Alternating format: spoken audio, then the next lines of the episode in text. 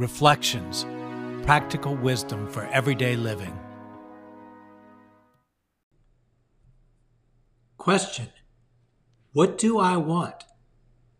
It's such a simple question, it almost seems like a waste of time. We know what we want, right? Jesus didn't seem to think so. He asked the question often of those he encountered, including a man who was blind from birth. Why did he ask such an obvious question? Imagine a blind man whose entire life consisted of going to the same place every day to beg for enough money. Perhaps the thought crossed his mind that he had no skill or way of making any money if he was healed. The answer was not so obvious, but still he answered, I want to see. What is your big answer to the question, What do you want? The answer is more important than you think.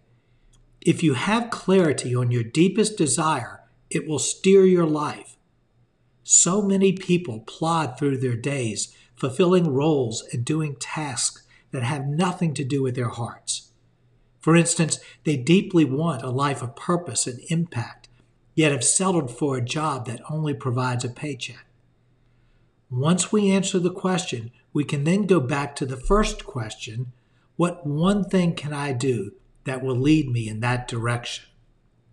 Then, step by step, habit by habit, choice by choice, we can begin moving toward our heart's desire.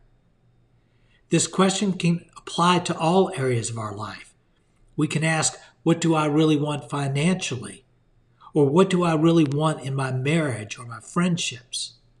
Perhaps, what do I really want in health? Or in my relationship with God?